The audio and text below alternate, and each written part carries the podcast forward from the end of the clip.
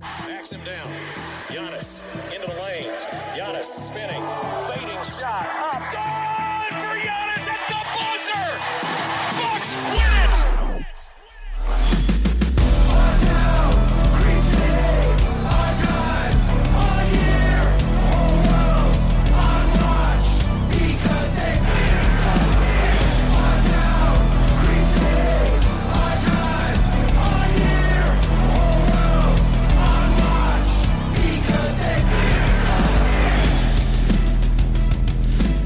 Welcome to Locked on Bucks. I'm your host, Kane Pitman, here as the dust is settling in Chicago after another big All Star weekend. I've spent the last three days talking, watching basketball, hanging out with people. So my voice is a little shot right now, uh, please forgive me for that. But I think the question has to be as we sit here right now has the NBA fixed the All Star game?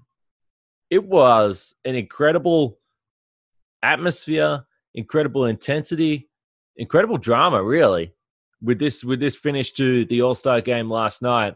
Uh, now, first of all, I will say this podcast is coming to you guys a little bit later than usual. By the time I got out of the United Center last night, uh, it was just not happening. It has been uh, a really busy uh, weekend here, as as I'm sure you guys uh, imagine, and I was really excited to see so many Bucks fans in the in the arena. Obviously, oh, we know that that Milwaukee fans are, are traveling well now, but it was good to see a couple of guys. I was able to catch up with some people, or saw some Bucks fans, and they recognized me, or I knew them from from Milwaukee. So that was a whole lot of fun. But the night in general, we'll start with Sunday night. So Team LeBron beats Team Giannis 157 155. And it was really an incredible finish to this game, and and unlike anything that that I remember seeing from an All Star game, in terms of how badly both teams wanted this down the stretch, and defense was. I mean, we've said this before, and I've seen this where people say, "Oh, there was defense in in the All Star game," and it's like, yeah, sure, maybe for like the last four or five possessions, the teams played defense, but uh, in this game, we saw two teams legitimately going at it for the entire fourth quarter, which I was actually trying to look. This fourth quarter felt like it went for longer than any other quarter that they played. So it, it felt like it went for longer than than 12 minutes. Uh, I, I, know I saw a box score in the media room last night the United Center that said that it was uh, just a fraction over 12 minutes. I, I don't know whether that's been confirmed, but – it was remarkable, really, because when we were looking at uh, when we were looking at this at the start, and, and I, I know I was timing through each quarter. When you looked at the first quarter of this All Star game, it was five minutes and 24 seconds it took for Team LeBron to, to get 24 points. so when you're looking at that, you're like, well, okay, uh, this fourth quarter might might end in a hurry. But the way that the game built up, the way momentum built, and the fact that the fourth quarter, not only were you playing to win the game, but uh, the the charity the charity money went over, uh, rolled over from the third quarter because uh, the scores were tied uh, in that third quarter. So just to just to recap this for anyone that didn't know, so for the first three quarters, the, the idea was that the score would reset at the start of at the start of the quarter, and for each of uh, quarter one, two, three, whoever won that individual quarter would win hundred thousand dollars for a, a local Chicago charity. Uh, Team LeBron won the first quarter comfortably. Team Giannis won the second quarter comfortably. And then the third quarter, scores were tied 41 41, which meant that that rolled over to the final period. So it created drama just in itself through that. And I know that I got called out, and I'm not going to say where I got called out here, but there is a, a listener of the pod. I don't want to I'm not going to mention their Twitter handle because I'm not looking to put them on blast for this. But when I was in my Uber back from the arena from the United Center last night, I saw that a tweet that I threw out in the first quarter was retweeted. And it was me saying that I'm not sure if the early returns are anything to go by. I'm not sure whether playing for local charities is going to lift the intensity of the All Star game. Now, clearly, if you watch the last quarter, you would say, well, that was a bad take. But if anyone watched the first quarter of this All Star game and thought that the new rules had changed anything, then you were kidding yourself. Team LeBron scored 53 points in the first quarter, then Team Giannis scored 51 in the second. It wasn't working. but, you know, I, I don't think that you're going to be able to get an all star game in the first quarter that, that players play with intensity. Like, you're just not going to be able to. And the reality is, the way that they played the fourth quarter in this one was not sustainable for an entire game. I mean, it was ridiculous. It was unbelievable uh, to have the best players in the league going at each other defensively. And I want to touch on a few specifics as we as we keep on uh, moving here. But I just wanted to point that out. That's not that's not forget the first quarter. Okay, so anyone that's trying to call me out for for that tweet, I'm leaving it up there. I regret that. The first quarter was terrible. We all know that. So quickly before we get to our first break here, we're going to mention the Bucks players. Giannis, unfortunately, 0 4 in All Star games now. He just can't seem to win one. This is the second year in a row that his team has had a big lead and have been unable to hold off uh, team Team LeBron. And I want to get into this a little bit as we keep rolling because uh, Giannis did not touch the ball late. Uh, that's that's not uh, mess around here. They didn't put the ball in his hands, and they lost the game. So you can read into that what you will. But Giannis finishes with 25 points, 11 rebounds, four assists, a steal, three blocks, 12 or 21 from the field, one for four from three, over two from the free throw line, but uh, maybe we want to ignore that. He played 30 minutes, and Khris Middleton uh, played 23 minutes off the bench, uh, just two for seven from the field, one for five from three. He finished with just five points, uh, one rebound, two assists. He did have and finished an off the backboard alley oop.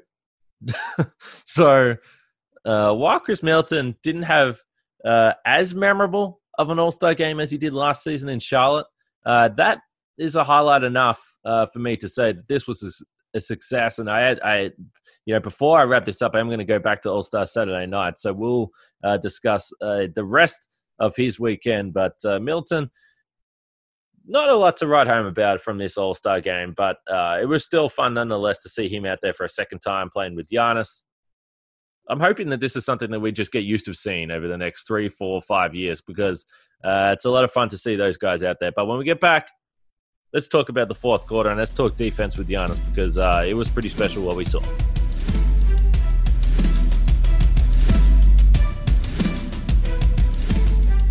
All right, so the fourth quarter rolls around of this All Star game, and for me, Giannis set the tone defensively. I mean, he was. Uh, I made the comment, but he he was manic in the way that we know how competitive he is, but it was as if he sat there and decided, I'm going to guard LeBron. I'm going to guard Anthony Davis. I'm going to guard James Harden. I'm just going to guard everyone. I don't even care. Like, get out of the way. I'm going to run from from each player. I'm going to switch. Nick Nurse was switching a lot uh, defensively, and it was like Giannis was actively seeking those matchups and wanting to defend the best.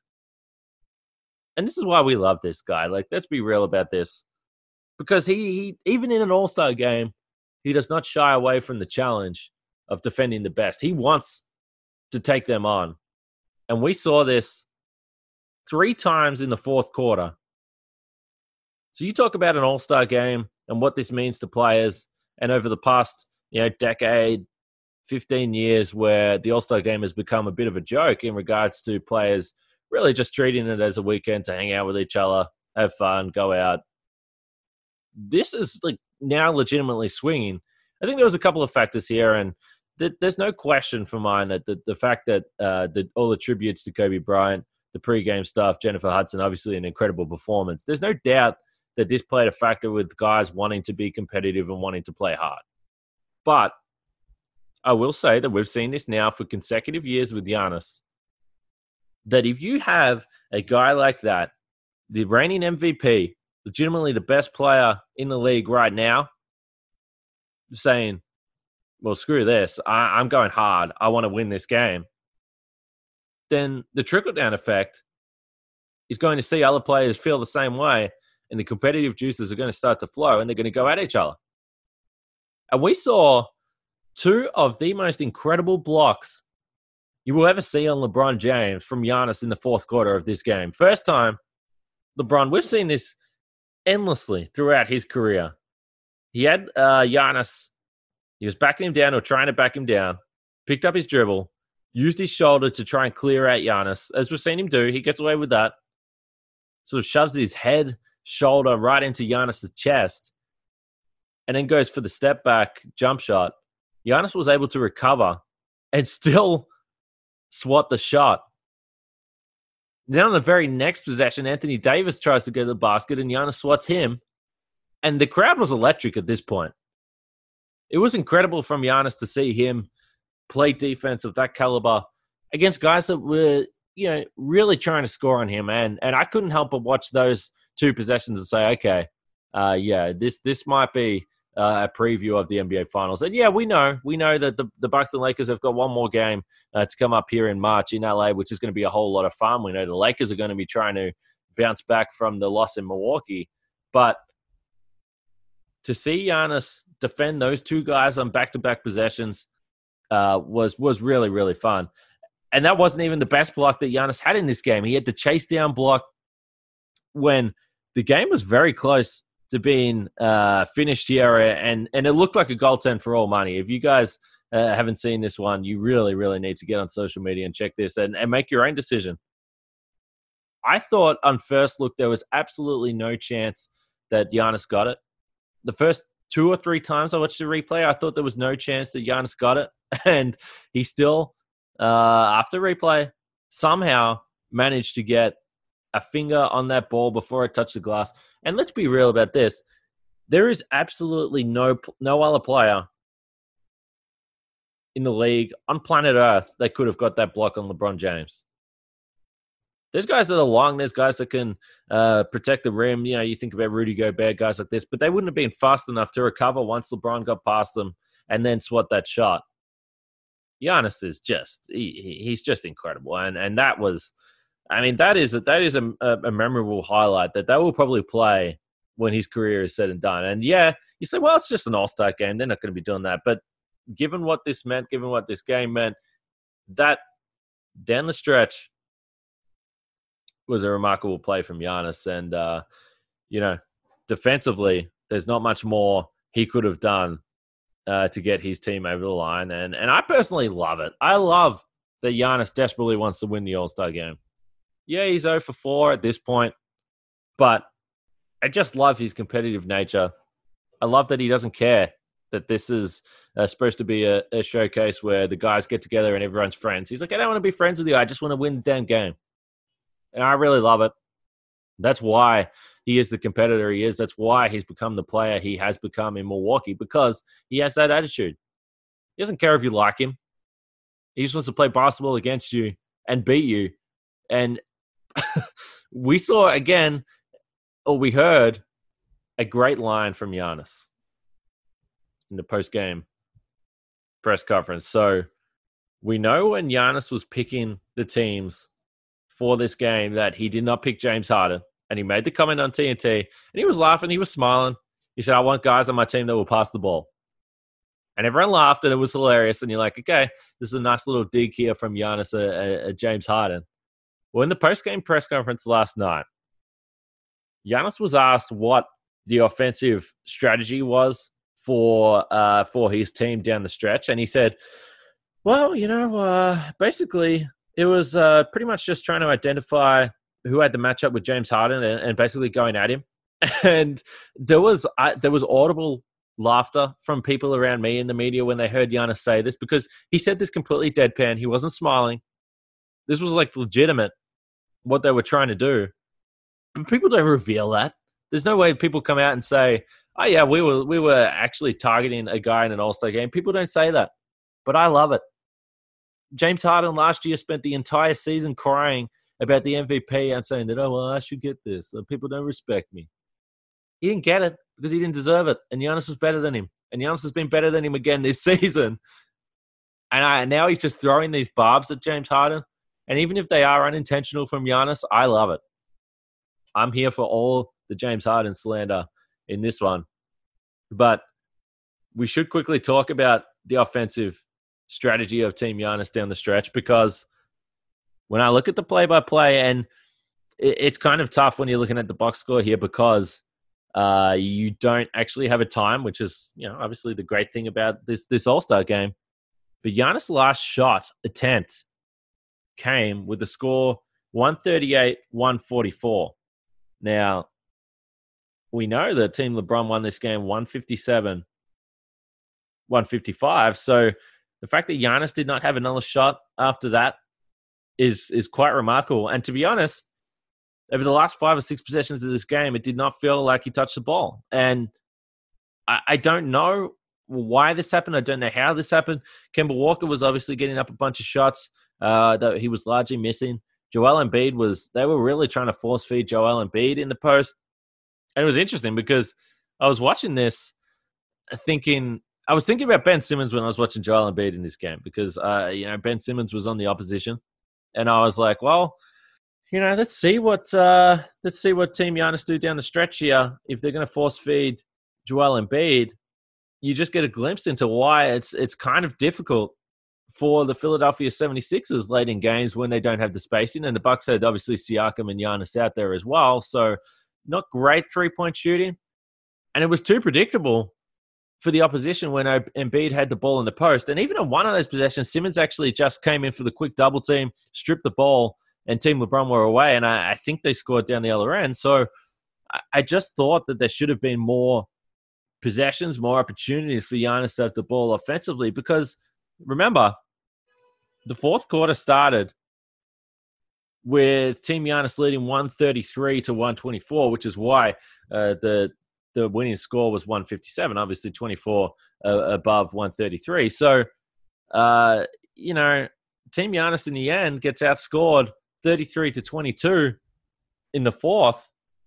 And I just did not think that Nick Nurse was doing enough offensively to get other guys the ball. And remember, Giannis was leading all scorers with 25 points uh, to start the fourth. So when I think back to last year's All Star game in Charlotte, Giannis had 38 points, 11 rebounds, and really only didn't get the MVP because the team lost the game late. Russell Westbrook shot and bricked every single shot he took. And that's what cost Giannis the MVP. This year, I'm willing to say Nick Nurse cost Giannis the MVP. He was doing it all defensively, but offensively, Nick Nurse did not get him the ball. And if you're a conspiracy theorist, you might say that Nick Nurse was trying to play with Giannis's head by not giving him the ball in the fourth quarter. I don't know. It was frustrating to watch. I just would have liked to see him uh, have more opportunities to try and score, more opportunities to try and win this game.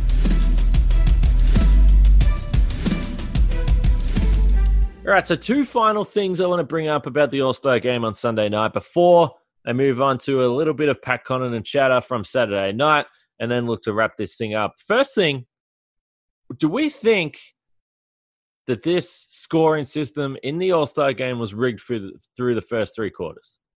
Now, I only say this because when you look at it, I mentioned earlier in the podcast, Team LeBron wins the first quarter 53 41. Team Giannis wins the second quarter 51 30. The third quarter ends in a tie, and there was actually intentionally fouling to send guys to the free throw line in the third quarter of an All Star game. It was remarkable. The crowd was into it. It was fantastic. But the the fact that it ended in a tie, you might raise your eyebrows at that, and you might say, "Well, uh, was this all put on so we can get the most drama out of the fourth quarter?" I don't know, but I also don't really care because when I was a child, I was I was a big WWE fan, WWF fan. I love Stone Cold, love The Rock, which is why the the Bucks pregame wrestling routine I love. I think it's fantastic. I get a lot of enjoyment out of that because it brings me back to my childhood. Those were the types of things that uh, I loved watching. And I knew that wrestling was fake, and I still didn't care. I loved the drama. I loved the intensity. I loved the pure entertainment factor of, of what I was watching. So if this All Star game was rigged, I didn't even care. You can rig it every single year. I'm not. I'm not worried about that. I just wanted to point out that the scoring through the first three quarters of this game was very, uh, let's say, convenient for uh, what you're trying to achieve from the fourth quarter. And then uh, the fourth quarter, obviously, they just go hell for leather and go at each other. And it does not get much better than that until the game ends on a free throw. Anthony Davis hit the free throw uh, to end the game to bring up 0.157. He actually missed the first one, which created a little bit of drama because every, I think everyone was sitting there saying, well, okay, uh, maybe he might miss the second and we're going to get this game extended a little bit. Uh, he did hit the second and finish the game. And I just think if you get to that point where the game's going to end in a free throw, just just get rid of the officials altogether. Get them off the floor. Let these players play. They're not going to hurt each other. They're just going to go at each other. If there's fouls, fine. Someone's eventually going to hit a jump shot. Someone's going to hit a three, and they're going to end the game. We can't have, after all that drama, the crowd was absolutely electric in the United Center. We can't have that game for ending on a free throw. So, you know, after uh, and also again that like i said right from the top was was potentially the, the best i've ever seen. I mean it was the best i've ever seen. I'm not gonna let's not beat around the bush here. It was the best all-star game i've ever seen. To have that end on a free throw was the only uh, somewhat a downfall from the night. But other than that just an incredible game altogether. Now all-star saturday night was interesting for the bucks. Three-point shootout we'll just mention buddy hield won that. That was a lot of fun. There was no bucks involved. We don't need to talk about that Skills challenge, Khris Middleton. I don't know really what to say about this. His All Star Saturday night struggles somewhat continued. He did manage to get through the first round in the skills challenge, beating Shai uh, Gilgeous-Alexander, but then went down to Domantas Sabonis in the second round, essentially just because Khris Middleton just lost the handle dribbling the ball down the court. It was unfortunate. I was hoping he was going to get to the final and potentially win this thing. When I was previewing uh, All Star Weekend, I, I, mentioned the fact that he was a great pull up three shooter, and that might be an advantage. We saw this in the in the matchup with Sabonis. He was still able to get uh, back to the three point line and shoot those threes. He missed a couple of them, and in the end, he admitted this when I asked him about this after the after the uh, the contest. You get sort of a little bit distracted when someone's racing you, when someone's shooting the ball right next to you.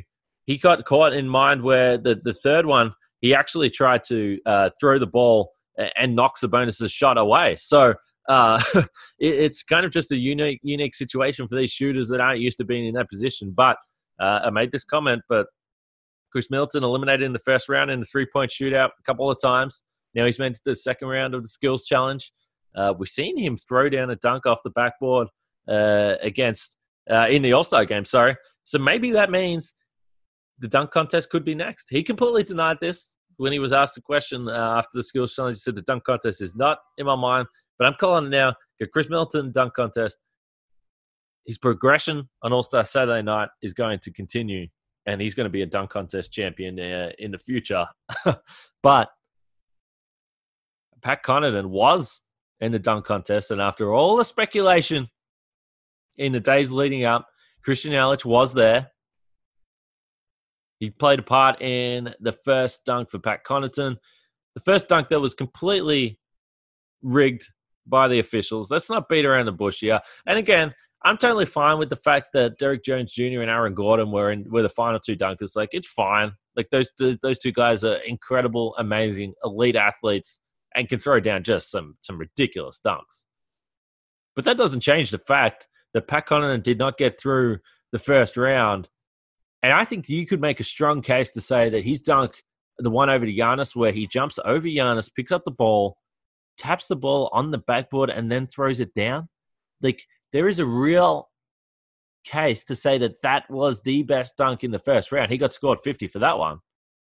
But he didn't make it through, and that was the last we saw of Pat Connaughton. And I think that's what was tough to swallow for uh, Pat Connaughton fans, Bucks fans, is the fact that he legitimately might have had the best dunk in the contest to that point, and he got eliminated. The dunk contest scoring in general just does not make sense to me. You saw how much of a factor Dwyane Wade giving Pat Connaughton an eight on the Yelich dunk affected him. I mean, if if Dwyane Wade had have actually, I mean, I don't even know how he gave him eight. First of all, it was a great dunk. First attempt, Pat Connaughton jumped over Yelich, finished the dunk. No other guy finished on their first attempt. And I don't know how other guys can get a better score than you when they don't get the first dunk. I, I don't know. Like there has to be a, a, maximum score that you can get if you don't make the first dunk. So I don't know what it may be. Maybe if you miss your first attempt, then you can only get nines. If you miss it the second time, you can only get eights. If you miss it the third time, you can only get sevens. I, I don't know. But it, it just does not make sense to me that someone can finish a dunk on their first attempt and and still get a lower score than than some of the other participants. It doesn't make sense to me. And also, I saw this suggested on Twitter, and I I, I think I wish I knew who this was so I could give them the credit for this. But if you did tweet this out, then certainly uh, make sure you let me know. But I've seen someone say, well, everyone should just have a, a score out of 50. The judges should just have a score out of 50 because, I mean, if you, if you get five nines, obviously it's 45. But the difference between that and then and then obviously a 50 is, is too great. So maybe it should just be okay. Well, I, I don't think that that dunk was quite a, a 50, but it was slightly under that. So I'm going to give you a 47 and a half or a 48. And I think that would be a much fairer scoring system in terms of uh, guys legitimately saying, okay, yeah, uh, I this dunk was really good, but I don't feel compelled to give you a 50. Like Aaron Gordon was great. Don't get me wrong. He was probably rigged. I mean, he jumped over a, a friggin' seven foot six guy. so uh, he, he, you know, justifiably can feel like he was he was ripped off uh, from from winning this uh, dunk contest. But he like the fifties are too easy to get, and I, I, just think they need to change the scoring system so this uh, is a little more. Let's say even going forward, so you don't have that disparity. And and at the end of the day, Connaughton was so much fun to have there. He jumped over one MVP in Christian Yelich in his first dunk. He jumped uh, over Giannis for a second MVP with his second dunk. I asked him after the contest whether he had Ryan Braun and Aaron Rodgers hiding away uh, somewhere on the sidelines if he did make it through to the final. And he, he, he had a good laugh at that and said that he did actually speak to Aaron Rodgers, but because it was so close to the end of the season, uh, he didn't want to bother him and he didn't think Aaron would be available to, to come to Chicago. He's probably off somewhere in that, that beach house that he bought, that, that little shack uh, that he bought uh, a few months ago. But um, I would say for Packers fans who have high hopes of Green Bay making long playoff runs for the foreseeable future. Uh, maybe you can scratch Aaron Rodgers from potential future dunk contests if that is uh, is that if that is anything to go by. But uh, just again, an incredible All Star weekend. I had so much fun. I, am I'm, I'm very fortunate uh, that I was able to be there. Uh, for anyone other Bucks fans that were there, I hope you enjoyed it. Anyone who watched it on TV, I hope you uh, had a great time as well just as far as the podcast goes, I'm still going to podcast tonight. So I'm going to podcast again in a few hours to get that out for uh, the Tuesday morning commute. So we'll be back to, to regular scheduling there. Frank, uh, I'm not sure if he's back on uh, solid footing yet. I'm not sure. I think I saw on Twitter that he was watching the All Star game from the cruise ship. But uh, either way, there'll be someone with me. So you guys don't have to keep listening to me go by myself over here. But uh, in the end, Team LeBron beats Team Giannis 157 155. It was just an inc- incredible game, incredible spectacle. And now, very quickly, we turn our attention to the back end of the season. Uh, remember, the Bucks are they're piecing together a, a little uh, decent season of their own here, 46 and 8. There's a championship run for the Bucks coming up here, so this is really exciting. Now we get to uh, start legitimately talking about playoff basketball. The run home uh, big games this week for the Bucks. Obviously Thursday they've got the Detroit Pistons, and then they get the Sixers again. So uh, this is going to be a big week for the Bucks, but plenty of time to talk about that. But for myself, Kane Pitman, and Frank Madden, hopefully on home soil now as we speak. we'll be back in just a few hours.